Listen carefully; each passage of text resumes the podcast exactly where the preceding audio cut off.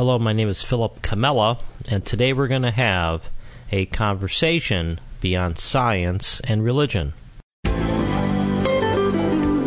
Breaking new ground in thinking, exploring the outer limits of what we know about the world and ourselves, unhindered by common beliefs and perceptions.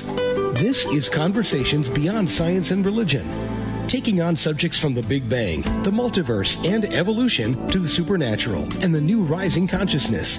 This is where scientists, philosophers, New Agers, and spiritualists come together to discuss where this world may be heading. Now, here's your host, lawyer, philosopher, and the author of The Collapse of Materialism, Philip Comella. Now, one thing I think a lot about is that there should be a new class taught in the universities alongside the typical science, philosophy, and even religious courses. The class would be called something like New Paradigms, or, if I may borrow my own show, Topics Beyond Science and Religion, or even just call it New Ideas. The course would focus on the flaws of science, the weaknesses of current theories, including those of religion and philosophy, and it would strive for open mindedness and take nothing on faith. And I think above all, perhaps it would apply with with rigor the logical fallacy that we tend to forget about in science and religion, and that logical fallacy is appeal to authority. We rely upon authority figures to answer the big questions for us, in many cases without questioning the underlying theory or ideas. And my example here would be Darwin and Einstein. Uh, I think that both of them are held up as really the gods of science. In many cases, they are correct. Their theories are correct. They deserve some attention. But all t- in all too many instances, I think that their theories are considered true because of their stature, as opposed to the underlying facts or reasoning that supports the theory. So, in this imaginary course, and for all I know, there could be a course out there that I just don't know about, but in this imaginary course, there would be a bunch of curriculum. Uh, there would be a bunch of books that would be from leading thinkers, but not necessarily professors or scientists. And this course and these books would give a voice to those who today are questioning ingrained ideas, but are shunted off as being outside the mainstream. Now, I've made a short list of some books that I would add to the curriculum. And and here are some of them. There'd be Rupert Sheldrake's The Science Delusion, also known as Science Set Free, Biocentrism by Robert Lanza, my lovely book, The Collapse of Materialism. I, I can't help but do that on my own show. Uh, Dean Radin's The Conscious Universe. I think that The Future of the Body is a great book. It's an older book, but it's a fantastic book. The Autobiography of a Yogi. Ken Wilber, his No No Boundary book, I think that was his first book, is an amazing book.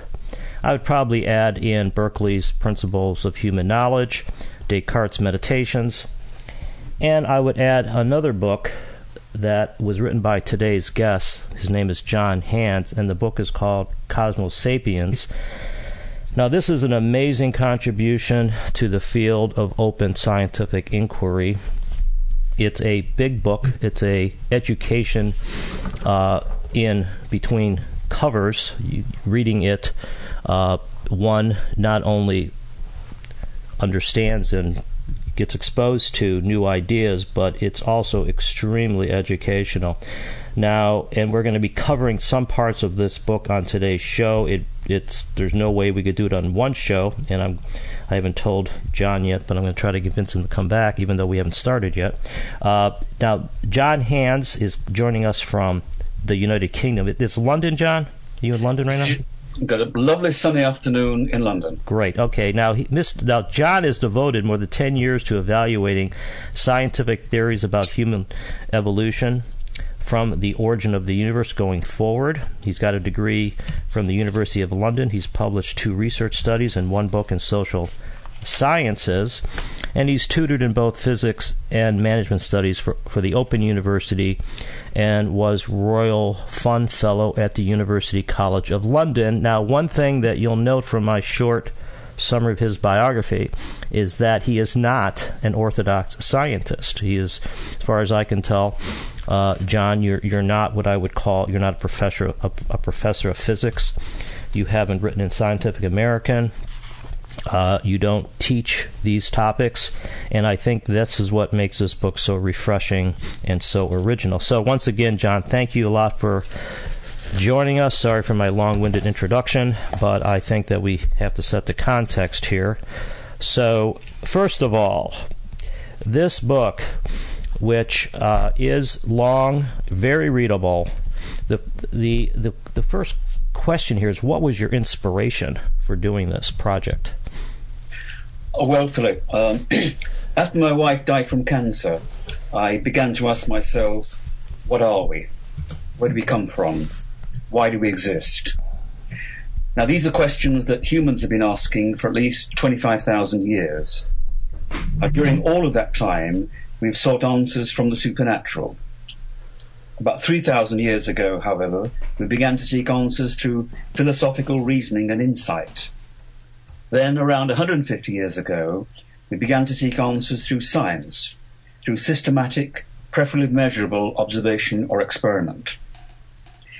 As a science graduate and former tutor in physics for the Open University, I wanted to find out what answers science currently gives. But I couldn't find any book that did so. Now, there are two reasons for this, Philip. First, the exponential increase in empirical data generated by rapid developments in technology has resulted in the branching of science into increasingly narrow, specialized fields. I wanted to step back from the focus of one leaf on one branch and see what the whole tree shows us about how we evolved from the origin of the universe. Second, most science books advocate a particular theory and often present it as fact. But scientific explanations change as new data is obtained and new thinking develops. And so I decided to write the book that hadn't been written an impartial evaluation, as far as possible, of the current theories. Part one would consider the scientific explanations of the emergence and evolution of the matter and energy of which we ultimately consist. Part two would do the same for the emergence and evolution of life, because we are living matter. Part three would cover the emergence and evolution of humans. And in part four, I would see if there are any consistent patterns in the empirical evidence from which to obtain fundamental answers. I have to say, Philip, that when my friends wanted to be supportive, they said, John, that's ambitious. When they wanted to be realistic, they said, John, that's mad. in my in my saner moments, I agreed with the latter. Yeah. yeah. As you said, the book took more than 10 years to research and write, but the conclusions I reached surprised me. Well, okay, so let me okay, so let's let's let's pause here for a second and I want to sort of say that you know, as a as somebody that has a degree in philosophy and and I I went to a very open-minded college here, Beloit College, that one thing that strikes me about your book and about philosophy and science together is it was Aristotle or Socrates, one of the two, who says that philosophy begins in wonder. And that's always been an inspiration to, to me. And w- the way I was reading your book, and it's similar, well, it, there's similar books that uh, like this, although I would say that yours is a modern version of that old philosophical aspiration uh, to understand the world from the ground up with our current form of thinking, or, yeah, with our with our with our current knowledge, and it's something that needs to be done more often. One of the things that really comes across to me in my notes, I, I wrote down, and this is a blog that I have that's under construction right now. It's it's the cushion of belief, and I think that all of us need to believe in something and that's part of the the issue we have. And I I, I noted in the beginning about the appeal to the appeal to authority. It could also be called the default viewpoints, where we know we all have to believe in something. So many of us don't give the thought to questioning those beliefs. So we wind up going to church, following the latest news on the Big Bang, uh, Darwinian evolution, and we sort of categorize all these things and we get on with our life trying to put food on the table. And it takes courage and, of course, a lot of time to sort of start from the the beginning and and reevaluate the very belief systems that we have uh, adopted. And so I I locked. So that's one of the beauties of your book, Cosmos Sapiens, is that I viewed it as sort of an attempt by a open-minded thinker to sort of go through, think through these ideas himself. Now, is that is that accurate to the way I've? Uh, I've yes, absolutely. Um, I, any approach is conditioned by prior beliefs. I, I was uh, born and educated a Catholic, um, became an atheist, and um, I now an agnostic. Um, I began this book genuinely I do not know, and I wanted to keep an open mind and evaluate science's current explanations um, with an open mind. And that, as you said, Philip, meant looking not only at what was presented, but at the underlying assumptions underpinning many of these things.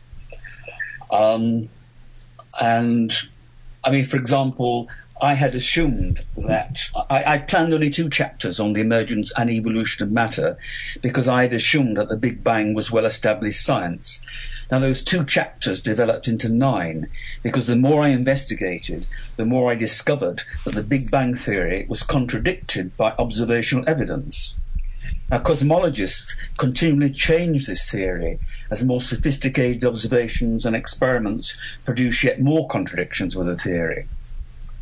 Now, cosmologists call the latest version the concordance model. I think it's more accurately described as the inflationary before or after the hot Big Bang, unknown dark matter, unknown dark energy model. Yeah, I like that. Um, yeah, yeah. It's it's amazing to me the way so many people don't pay attention to these theories. Now let's and let's focus on this for a second because to me, unless there is an explanation for the origin of matter, and I could I could also say the origin of order or natural law.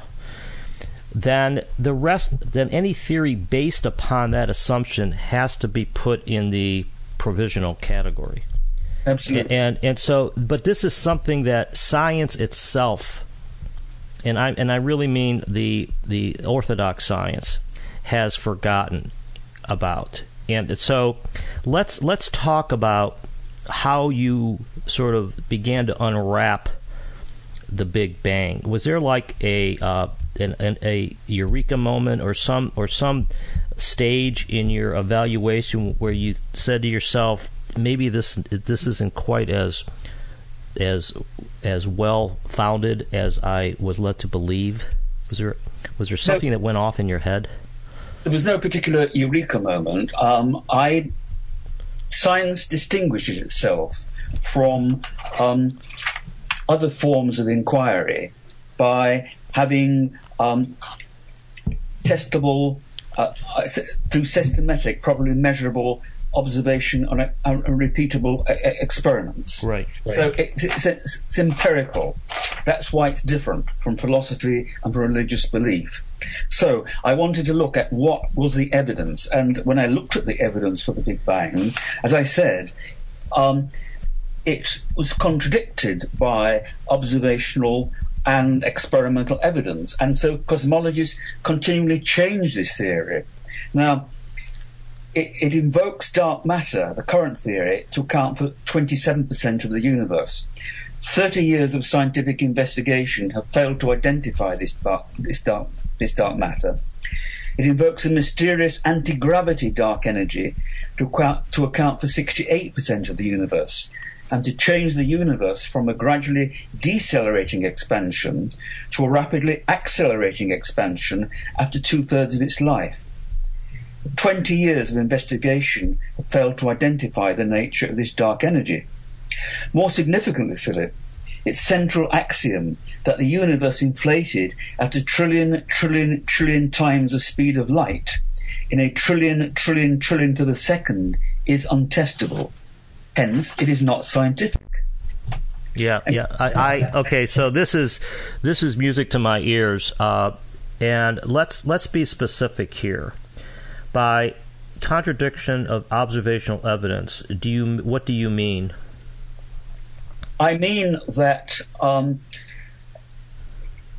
I, I, I, the, the problem is trying to condense a 700 page book in, no no i mean i mean for example for example there, there's the homogeneity the isotropic there's the flatness there's the horizon flatness, is that what exactly, you're talking about? exactly yeah yeah yeah yeah, yeah. and all these contradicted right. Um, but and crucially, neither the current orthodox model nor any competing model provides a rational explanation of how the matter and energy of the universe, of which we ultimately consist, burst into existence out of nothing. Right. Right.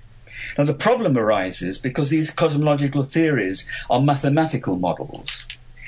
They're simplified solutions of Einstein's field equations of general relativity applied to the universe but they are based on assumptions that the latest observations show to be invalid.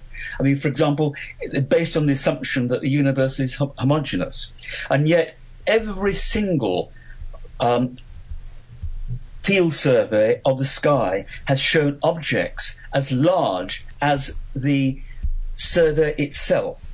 And, and, the, and the latest one has shown a massive object um, more than 11 billion years light years across, it absolutely knocks into a cock, cocked hat the assumption that the universe is homogeneous. So we've actually got to look at these theories, and, and, and cosmologists aren't looking at the underpinning assumptions. Yeah, uh, yeah, I, I completely agree. I, I think that the inflationary theory, which we could uh, describe in a little bit more detail here, is is the most ridiculous theory ever. Well, I'm going to say it's the most ridiculous theory ever devised, right up there with the multiverse uh, and maybe string theory. But the inflationary theory, I think, takes the cake because it is so obviously a mathematical contrivance. And even in Alan Guth's book, The Inflationary Universe, and uh, you know, when I was listening to books in the beginning, there there'd be a bunch of uh, excerpts, at least, from these other leading books. In Alan Guth, who is credited with one of the with, with being one of the originators of the inflationary Big Bang. Even in his book, he calls it a mathematical contrivance, and I think that's something that you really you really honed in on, and and the public, the Ameri- the the the public, the reading public, the thinking public has should really be informed that that these theories are really mathematical models, really computer generated models that don't necessarily, in fact, in my opinion, have no connection to reality. And you know, the inflationary Big Bang, uh, as you as you point out, it was really is really sort of a post hoc attempt to explain away the flatness problem and the homogeneity problem. I mean, yeah, it, absolutely. It, right? It, and, and, the horizon problem. I mean, and for those who are wondering what those are, um, I'll, I'll, let, I'll let you I'll let you describe it. But it, it is any any thinking person who says, let's see now, we have these two problems which tend to show that there's a balance in the universe that the uh, that the universe is sort of is um, sort of balanced between the accelerating and the decelerating forces, gravity and the expansion force. Isn't it? Isn't that strange? And the way science deals with that is to imagine that there was this uh, uh, exponential expansion in the beginning of it all that just so happened to accelerate the universe so it's flat. I mean, it, it's it, it, it makes me you know, I, in my notes, and then I'll, I'll stop here. My notes, I have this. My concern right now, John, is that science has made this all so confusing and esoteric that unravel that unraveling it, unraveling the story, is an, is an, is a very difficult task. Well, I, I, I hope this is why the book is so long because yeah. I, have taken each of these things, like the homogeneity, the flatness problem, and so on, and I've put in what I hope is um, accessible to the ordinary person explanations of each of these problems yeah. Yeah. and how the inflation theory came up, or, or, several versions of it came up. I mean, there are multiple versions of inflation theory. Yeah. The last count I did, there were 156. um, and t- just to try and explain all these um, failures to um, be consistent with the observational evidence. Now, I, am I'm not saying that you know, one of these things may not be right, but what I am saying is it's not science, and to claim it is science, to claim it is testable, reproducible. Um, it, it, it is absolutely nonsense, and so, so, many people. The other thing, you're right about you know the, the authority figure that, that you mentioned. I um, l- let me tell you, for I had lunch with um, a very senior, high level um, cosmologist in the UK, uh, very high, and he he noted that I'd written three novels, and so he proceeded to give his his, his critiques of modern English literature, which was fine by me. That yeah. was great. Yeah. Why shouldn't he? Right. And I said, fine. That's. I said, uh, could you do me a favour? I said, I've written a draft chapter. Um, on, on cosmology, and uh, could you could you can I send it to you, and can you check it for errors of fact, omission, um, false conclusions, anything else? And he said, "Sure, I'll do that." And um, then he emailed me back um, about five days later saying, I'm not prepared to um, give credence to an attack on cosmology. Hmm. Um, and somebody who hasn't studied cosmology in its full mathematical depth for 30 years is in no position to offer a critique of it. Right. Yep. Um, so I said, oh, fine, okay. But if you noticed what I said, I've actually quoted people who have spent this time, cosmology, uh, actually physical astronomers, who have come to a different conclusion than you. And these are highly respected people. And, he, and, he, and I quoted their names. And he said they got no credibility in, in, in cosmology. Yeah. Now, now, one of those persons had been given the Royal Society's gold medal two years pre- prior to that conversation. Yeah. And so you get this authoritative um, sort of view. another cosmologist I, I, I, went to see and, and said, and explained, and he said, no, they're all wrong. I said, fine, right. But, but why are they wrong? What have they said in their papers that is wrong? He said, Oh, I haven't read them. I said, Well, how on earth can you say they're wrong? Yeah. You haven't read them. Yeah. And he said, Well, you've got to understand, John, uh, in our discipline, th- there are perhaps only six people or less who are the recognised authorities in this field. And, you know, we accept, you know, what they say. And I, I left feeling I'd, I'd, come away from meeting a bishop of orthodoxy who bows to the infallible pronounce, pronouncements, pronouncements of, you know, six other cosmologists regarded as authority figures. Yeah. Yeah, and, yeah. It's the lack of questioning. That's really, I mean, that that is something that I think is very much needed, and you really made a lot of advances in that. I mean, in my own in my own book, I I I call it I call it a belief system. It really it, there's not a big difference between belief systems of religion and and the belief systems of science. Some of them, science and and here here to me, in some ways, the scientific belief systems are worse because they lead people to think that they're authoritative, that it's the truth, that it's the fact. I mean, one of the reasons I'm reading um, the book that I mentioned before the show, Sean Carroll's The Particle at the End of the Universe, which is about the Higgs boson or the God particle, is because uh, Mr. Carroll, who uh, does a show or two for the Teaching Company, which is a very well done sort of educational video series. He he uses the word fact and theory. I'm, I'm sorry, fact and truth, sort of willy nilly, as if these these principles, inflation, uh, the multiverse, the Higgs boson, that they're established fact. And to me, John, I don't know whether uh, the reading, the thinking public has really has has really absorbed how how much misrepresentation is really uh, contained within the way science is approaching this. In other words, they're using the authority of science to drill into our brains the facts of science, such as inflationary Big Bang, with with knowing that it's not established. And and and let me and let me just be clear. I have a leading uh, astronomy textbook that I use for my own book. Uh, I forget who who wrote it, but it's a heck of a good textbook, and they they teach inflationary Big Bang as being the the uh, origin of the universe. It's in the textbooks.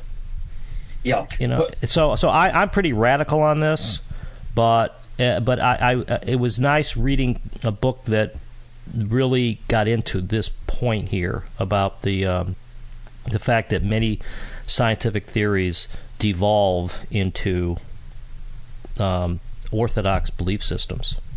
Well, one thing I, I, would like to say is is that um, that the what I found is that the best minds in science aren't like that. Yeah. And um, the book um, you'll see in the open pages has got endorsements from 12 leading scientists and philosophers. And these were the best people, I mean, including Paul Steinhardt, who's right. Albert Einstein Professor in Science at Princeton University. You can't get a more prestigious uh, post than that. And um, Paul Steinhardt was originally um, one of the people who developed, you know, a version of inflation theory. But he, instead of sticking blindly to it, um, had that mind, and he came and looked at it again, and they came to the conclusion that he had been wrong. Right. Now there are very few scientists. Um, scientists are no different than you or I. They've got their own insecurities, ambitions, and so on. Um, but the very best minds say, um, so, well, I thought this some time ago, but I've looked at the evidence again, and it is no longer the case. This is how it moves on. But what happens, what you've described, is what Thomas Kuhn called the creation of, of, of the paradigm. Right when everything within that set of assumptions is, is taken as, as true. And the weight of evidence builds up against it, the, defend, the, the defenders of that uh, of that paradigm either ignore the evidence or dismiss it or reject it, and uh, they resist it, and they've re- they've been resisting it um, for a time. I mean, in, in physics, this happened when um, Niels Bohr was told, um, frankly, Niels, don't do physics. We know everything there is to be known. It's all, you know, Newton's theory. So do something where you can be more original. Right. Um, and thank goodness, you know, Niels Bohr rejected that in uh, uh, uh that advice and created a new paradigm, uh, helped create a new paradigm of, of, of quantum physics. Yeah. But this yeah. is what happens. Eventually, the weight, the, the, the weight of evidence against the existing paradigm overwhelms it and the paradigm collapses. That's the same happened in geology when the, the, the thinking that what accounted for um, valleys and mountains and seas and so on was sort of just shrinkage, and the idea of what we now know as tectonic plates was dismissed as absolute nonsense. But the overwhelming weight of evidence came up, and, the, and the, the former paradigm collapsed. And I do think that the, current paradigm of cosmology, that the, the, weight of evidence is building up against it. And I also say that the current paradigm of neo Darwinism, the weight of evidence there. Um, you were quite flattering about Charles Darwin, and I went into Darwinian theory and neo Darwinian theory uh, in great depth. And the weight of evidence is actually wrong. Yeah. Yeah. What Darwinian competition causes is the extinction of species. There's not one whit of evidence that shows that Darwinian competition causes the evolution of species. Yeah. Quite reversed. What what does cause the evolution of species is collaboration, not competition. Yeah, oh, yeah. Okay, this is Philip Comella. This is Conversations Beyond Science and Religion. I'm happy to be talking to John Hands, the author of the amazing book Cosmosapiens Human Evolution from the Origin of the Universe, a true contribution to open minded scientific examination. And we're talking a little bit here about cosmology, and we just sort of mentioned Darwin. And you're right, you're right, John. I, I think I was overly flattering of. Uh, of Charles Darwin. I, if you read my book, I'm actually, I actually think he was completely wrong. Um, I do think Origin of the Species is a great book. It's very well written. It's it's a classic of science. And one of the things that I think we're dealing with here, and I'll use Origin of the Species as an example, is that when that book came out, I think that religion was was more accepted. It was more hard hard um, headed. Uh, it was more literal, and I think that science was fighting uh, more against an opponent that wasn't thinking through uh, their conclusions, uh, i.e., the conclusion that was uh, that was the religious uh, finding then was simply that God miraculously waved His hand and uh, and popped out all these species upon the earth as if as if they were lowered down from the sky on some kind of stage setting. And so Darwin comes up with this this theory to explain the origin of species, although he really never did explain the origin of species. But at least to me, at least it was showing humankind thinking through these things.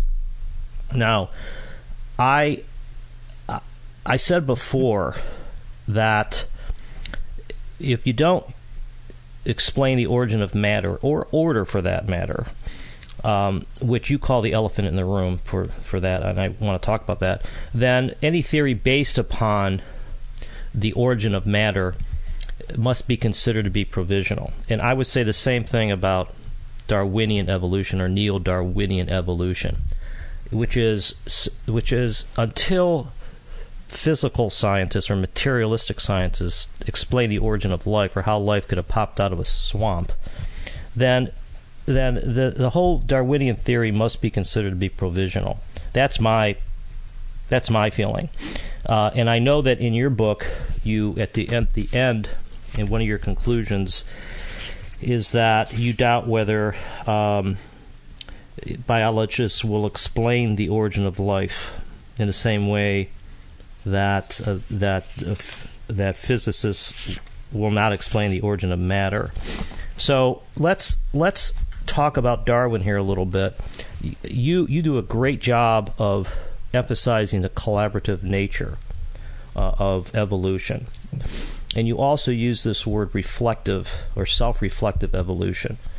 Uh, let's let's talk about this for a little bit. Um, so, what what are your main um, criticisms of the way neo Darwinianism is presented in, in the schools and through the media?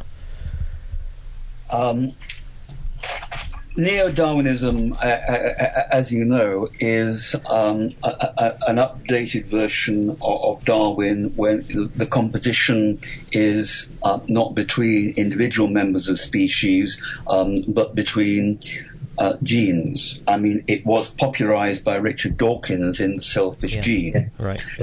Um, but that rests upon um, competition and it rests upon Darwinian gradualism. It, it, it took Darwinian gradualism uh, and competition, uh, but then transposed that to genes because Darwin couldn't explain the inheritance, uh, uh and then then Mendel did, and so they incorporated that. But what the neo-Darwinians produced were mathematical models, like cosmologists, and as proof, they borrowed um, 1950s economics models as their proof. And they gradually became to believe that the particular mechanism was synonymous with biological evolution. Mm-hmm. And when I've questioned the basis for it and presented um, the experimental evidence which showed um, a contradiction with the neo Darwinian mathematical model, um, I was dismissed as being a creationist. Yeah. And so I had to yeah. Well, that write people and say, look, before I begin, let me make it clear. You know, I am not a believer in creationism or intelligent design, and so on and so forth. Yeah. Now, can we get on with it? uh, uh, approach it scientifically, and and it's, it's I had one guy. I, I sent the a, a draft chapter to um, an evolutionary biologist and said, as I did with, with, with all my drafts, you know, please correct for errors of fact, omission, unreasonable conclusions, or anything else. And he said, he replied, I have not read beyond your first sentence. um, yeah. yeah. Well, that that that sure is open-minded scientists, isn't it? I mean, that that's un, it's unbelievable to me. But but I'm sorry. Go ahead. That's really amazing. I, I, said the first scientist, the, the, first sentence was that, um, that, that, that, science hasn't investigated the phenomenon of biological evolution in recent years. Now, the second sentence was what it has done is investigated the neo-Darwinian mechanism and so on. And he wrote back, I've not re- read beyond your first sentence. Um, you should know that you know you, you, you, should read this and he quoted me a 1986 textbook uh, and, or any undergraduate textbook and, and, and, you know know what you're talking about. If he'd read the second sentence, he'd, he'd actually shown that. If, he, if, he'd read the fourth sentence, he would, he would have seen I questioned the undergraduate textbooks. You know, I, would actually had read all these things, and I wrote back and said, well, actually. Please read, you know, second and third and fourth sentences. I, I, I got no reply. Yeah, well, uh, I mean that that's that. I just want to uh, complete this point here, which is there is this. I have seen a knee jerk reaction to anybody that criticizes Darwinianism as being a creationist or an intelligent designer. And I think this this is something that I don't know how long it's going to take to break out of this, but but one one approach I always take is that uh, folks, that the answer to the universe is not necessarily a multiple choice exam with two answers. And so, if, if one answer is Darwin and the other answer is creationism, I think that is completely naive.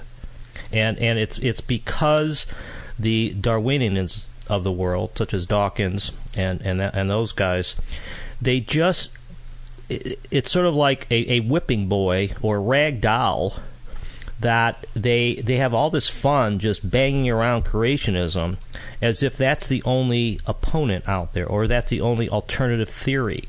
And I mean, you you talk about Michael Behe, and I had I've had Michael Behe on the show, and by the way, I've had Paul Steinhardt on the show, which I could mention I could mention later.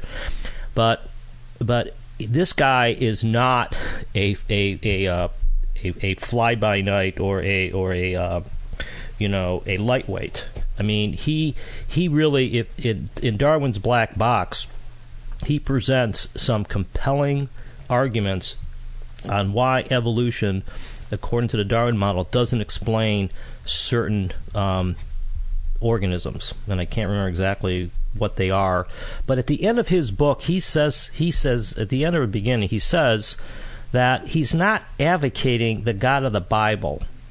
He's he's he's essentially raising questions about whether Darwin is a complete explanation, and and so.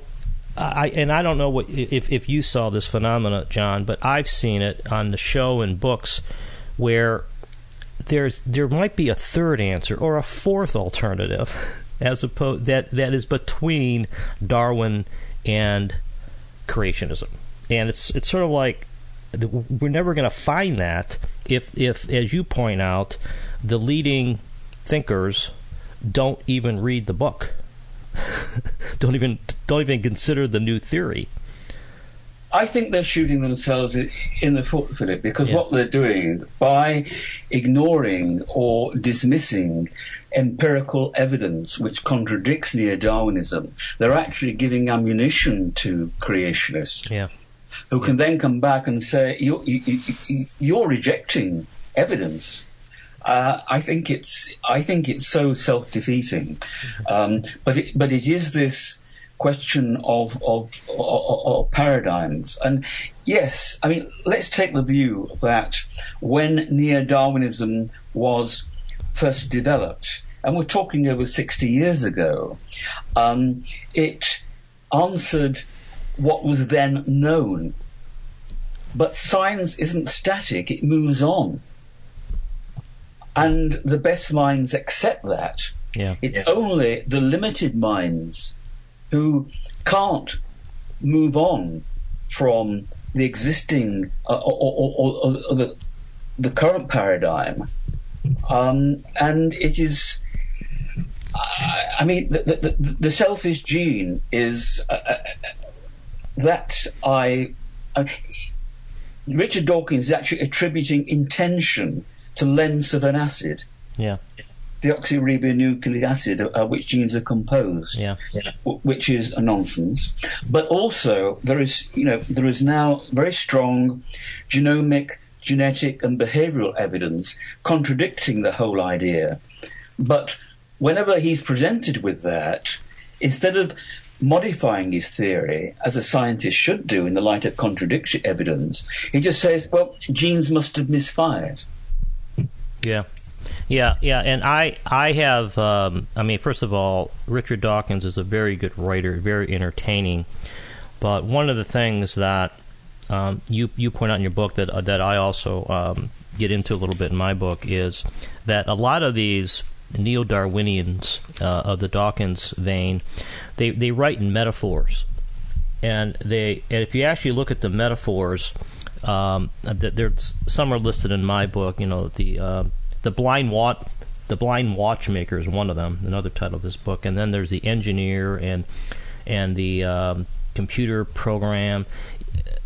We're using these metaphors which imply an intelligent designer and without calling it an intelligent designer. And and that's one of my criticisms of Darwin of natural selection because natural selection is a loaded term. Uh, in, in Origin of the Species, which I'm sure you've read, Darwin sort of came up with this idea by comparing it to artificial selection, which is where farmers or livestock uh, raisers they they uh, they sort of breed faster horses or fatter cows or whatever, and you know they they intellig- they they intentionally put together the fattest cows to breed fatter cows which is clearly intentionally directed by an intelligence. So my my point with natural selection is who is doing the, the selecting? Where is who's who, who's the selector? And yeah. and to say that survival that they that he or she who survives is is going to make it to the next generation. Well, that to me that is very vacuous. I don't understand how mere survival creates a giraffe or a zebra or all the millions of species. So, so I think that there's, you know, I think that's a problem with uh, Dawkins and, and, a lot of the writers. You know, his one of his last books is called "The Magic of Reality," and that's very, you know, where he stands in wonder at the magic of reality and has all these religious type experiences without calling them that. At the end of his book, he says something like he hasn't really considered quantum theory. He's not interested in it. And I'm thinking, you know, how can you how can you do science without without understanding how quantum theory fits into the whole thing? So in any event, there, there's a lot here, and and it's um, it's a it's a function of to me hard headedness. Uh, I haven't quite put my finger on what if there's a I'm sure there's a sociological issue here, a psychological issue.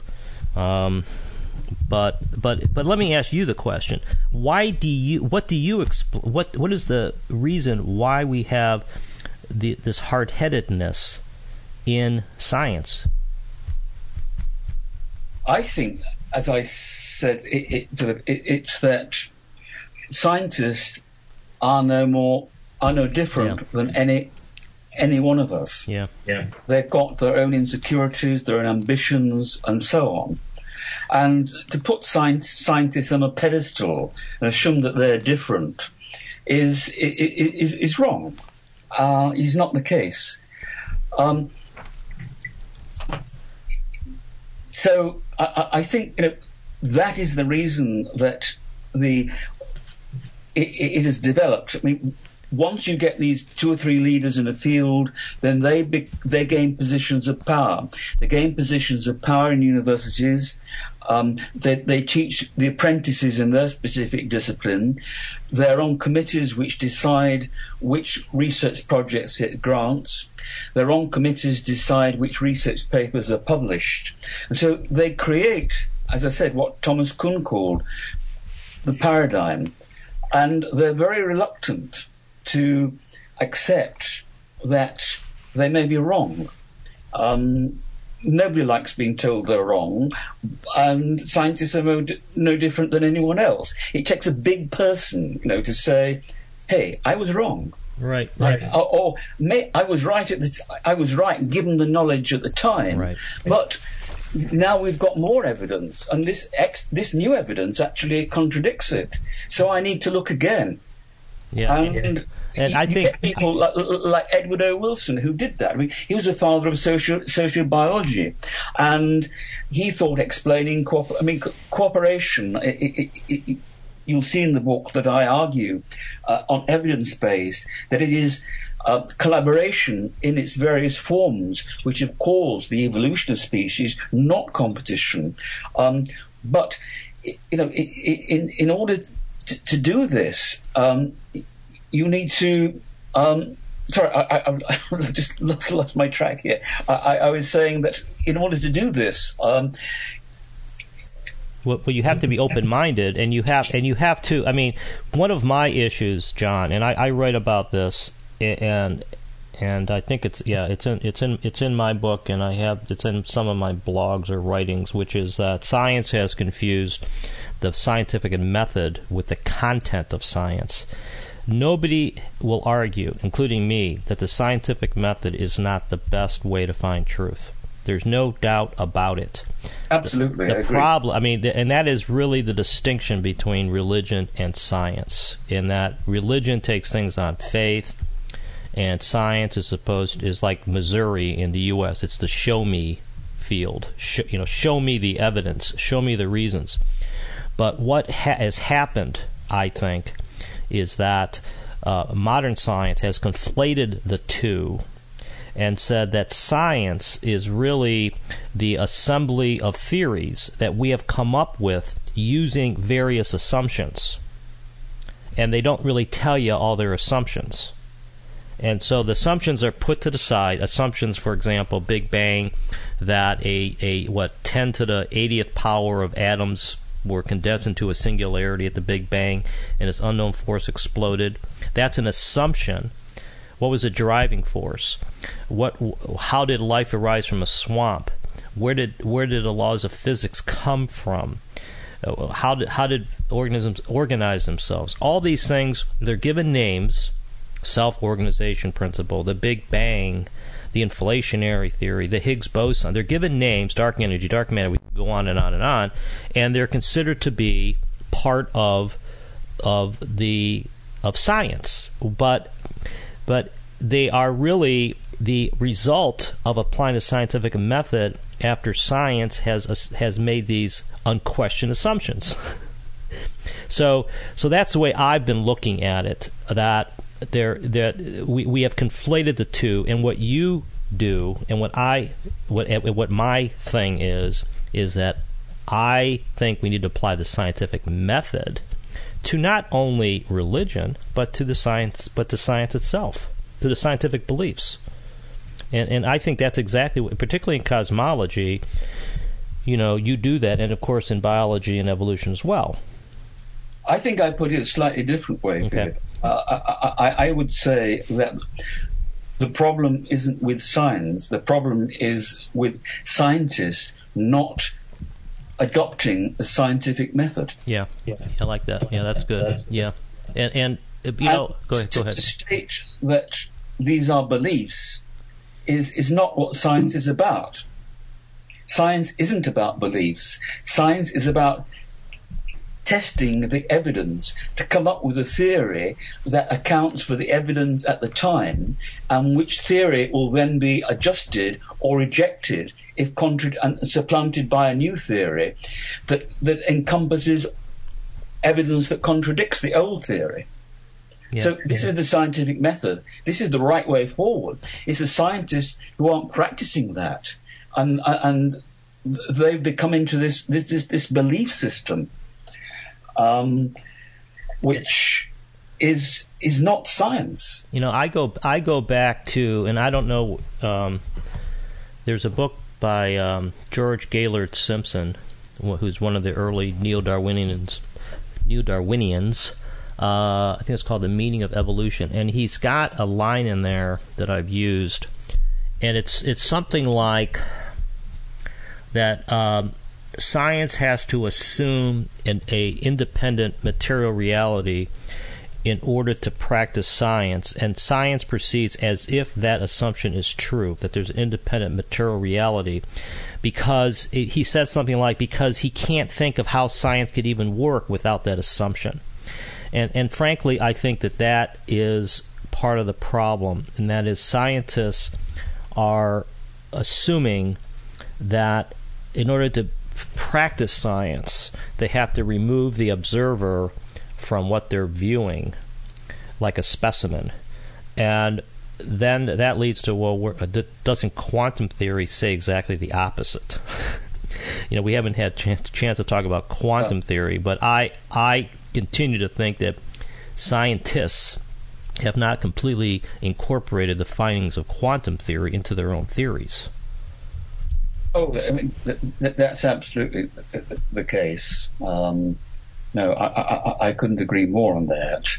Um, and we haven't talked about, and what I'd like to do, uh, I enjoyed this conversation, uh, uh, and maybe if you want, we have another one uh, about consciousness, yeah. um, about self-reflective consciousness. Um, as a, as a cosmic process, yeah. as a result of, of, of, a cosmic process. Yeah. yeah. Um, but this is this is where I argue that there are there are actually differences in kind. That just as there are differences in kind between inanimate, inanimate matter like a rock and living things like bacteria, uh, so there is a difference in kind between living things and humans, which uniquely possess self-reflective consciousness, um, and we, we haven't time right now to um, go into all the reasons why it's in the book.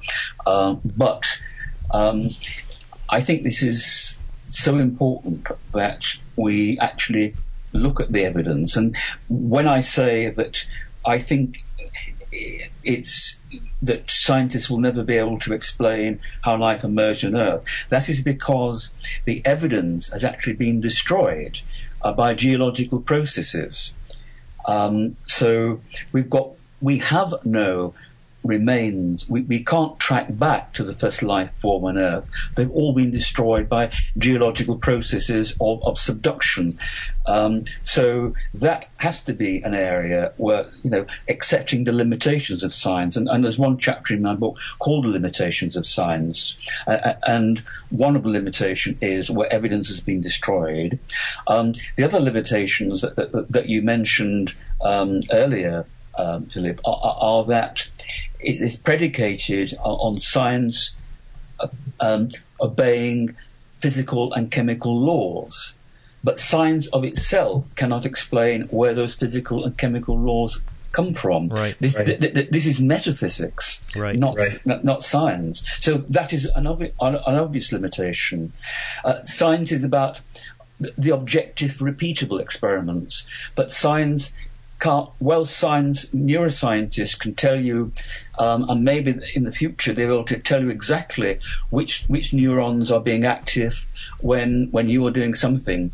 Uh, what they cannot reproduce is the, your subjective experience of that thing. Yeah, I think that consciousness is is the big is a big one right now, and I have. I mean, we are we are coming to the the end here, and I would love to have you back because I was afraid this was going to happen. There's so much to cover, not only you know, and in, in your book and the topics that arise from your book, but we. If you think about the mysteries out there, uh, I I list there's to me four incredible mysteries. One of them is the origin of matter, the origin of life, the origin of law, of physical scientific laws, and then the origin of consciousness. And I have a funny feeling that the, that the answer is all connected. But science, to me, the way it's practiced, it because it tends to assume the truth to their physical answers, i.e., I, I just got done.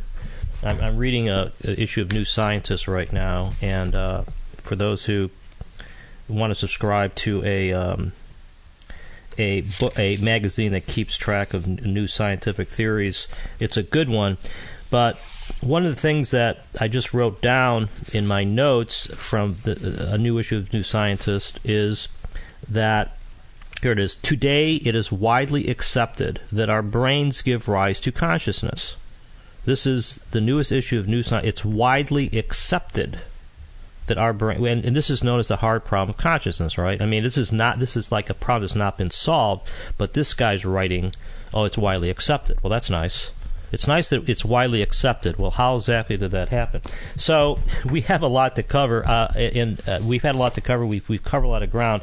I want to quickly. Um, this is going to be unfair, but for someone who went on this quest, this journey that you went on in your book, John, uh, you you end up with a conclusion, and I'm going to read it here. The conclusion is we are the unfinished product of an accelerating cosmic evolutionary process characterized by collaboration, complexification, and convergence and the self reflected agents of our future evolution.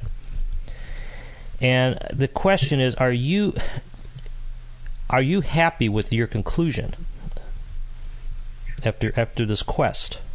Yes. Okay. Yes, uh, I, I, am happy um, w- with that conclusion, and I'm um, currently taking taking it forward in that the Cosmosapiens deals with human evolution from the origin of the cosmos right up to the present day.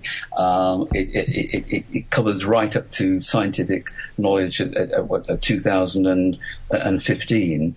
Um, but now I'm working on projecting to the future, uh, looking at the pattern that the evidence shows, or where will this lead us in the future? Yeah, yeah, yeah. That's yeah. That's sort of. I think I think that's the exciting part of it. And you know, we talked about um, Thomas Kuhn's The Structure of Scientific Revolutions, which I, I, talk about about every other show. And it's sort of like when you read that book, and you know, particularly the first chapter or so. It it's almost a narrative for what we're going through in science right now. the whole the whole thing, you know, the the the one point that in that book that is a takeaway, which is that when the leading scientific theory fails to explain existing phenomena, and those failures mount up, it's time for a new paradigm to take over. And right now, we have scientists sort of manning the walls, protecting the citadel, uh, protecting the castle of, of materialistic science, I think. And uh, hopefully, there'll be a new theory that'll come up and uh, break down the walls. Now, uh, John, uh, we, we, we could talk about uh, the next show, but we have quickly come to the end, and we've covered a lot of ground. I know we haven't covered everything, uh, which would be impossible. But is there anything that, that you would like to add to this discussion for the listener uh, in in light of what we've talked about? Is there a, something that I cut you off on, or something that you'd like to add before we um, conclude? No, I, I, would simply emphasize that um, although Cosmosapiens is a long book, um, it is accessibly um, written and although we've talked about things uh, and given conclusions, I actually can give the evidence in that book. So I've adopted a scientific approach to the problem, and the evidence is there. If the reader doesn't want to read all the evidence, they can skip to the end of the chapter where I summarize the conclusions I've reached in that chapter. Um, but um, what you said about the, you know, the short answer to the question is that uniquely, as far as we know, we're the unfinished product of an accelerating cosmic evolutionary process characterized by, characterized by collaboration, complexification, and convergence. And we are uniquely the self-reflective agents of our own future evolution. Um, yes, I am happy with that conclusion. Yeah, and and again, uh, John was exactly right. This this book is accessible it is no longer than a lot of novels the people are, are reading out there, and it is it's it's a uh, it is a fountain of, of education and uh, and really rigorous thinking. And so I, I highly recommend it. And the one point that I will add here at the end is that when you put this together, John, I I think that um, to me, consciousness rises in, in conformity with nature. And we sort of give snapshots of our understanding. Humankind gives gives snapshots of their understanding of the world through time. And it's really a remarkable picture you get if you sort of view view science or philosophy or even well, I don't want conclude religion right now, but philosophy and science in that in that vein. And so I I would bet you that in ten years, your next your whatever book you'll be on by then, you'll you'll have a different conclusion because because consciousness to me rises, and of course that is a topic for another conversation. This is Philip Comella. This is Conversations Beyond Science and Religion. John, thank you very much. Again, his book is Cosmosapiens uh, Human Evolution from the Origin of the Universe. My name is Philip Comella. My website is The Collapse of Materialism, and that's the name of my book as well. Hope to see you on the next show. Take care. it's, it's been a great pleasure, Philip. Thank you. You've been listening to Conversations Beyond Science and Religion, hosted by Philip Comella. To find out more about Philip and his book, The Collapse of Materialism, visit thecollapseofmaterialism.com.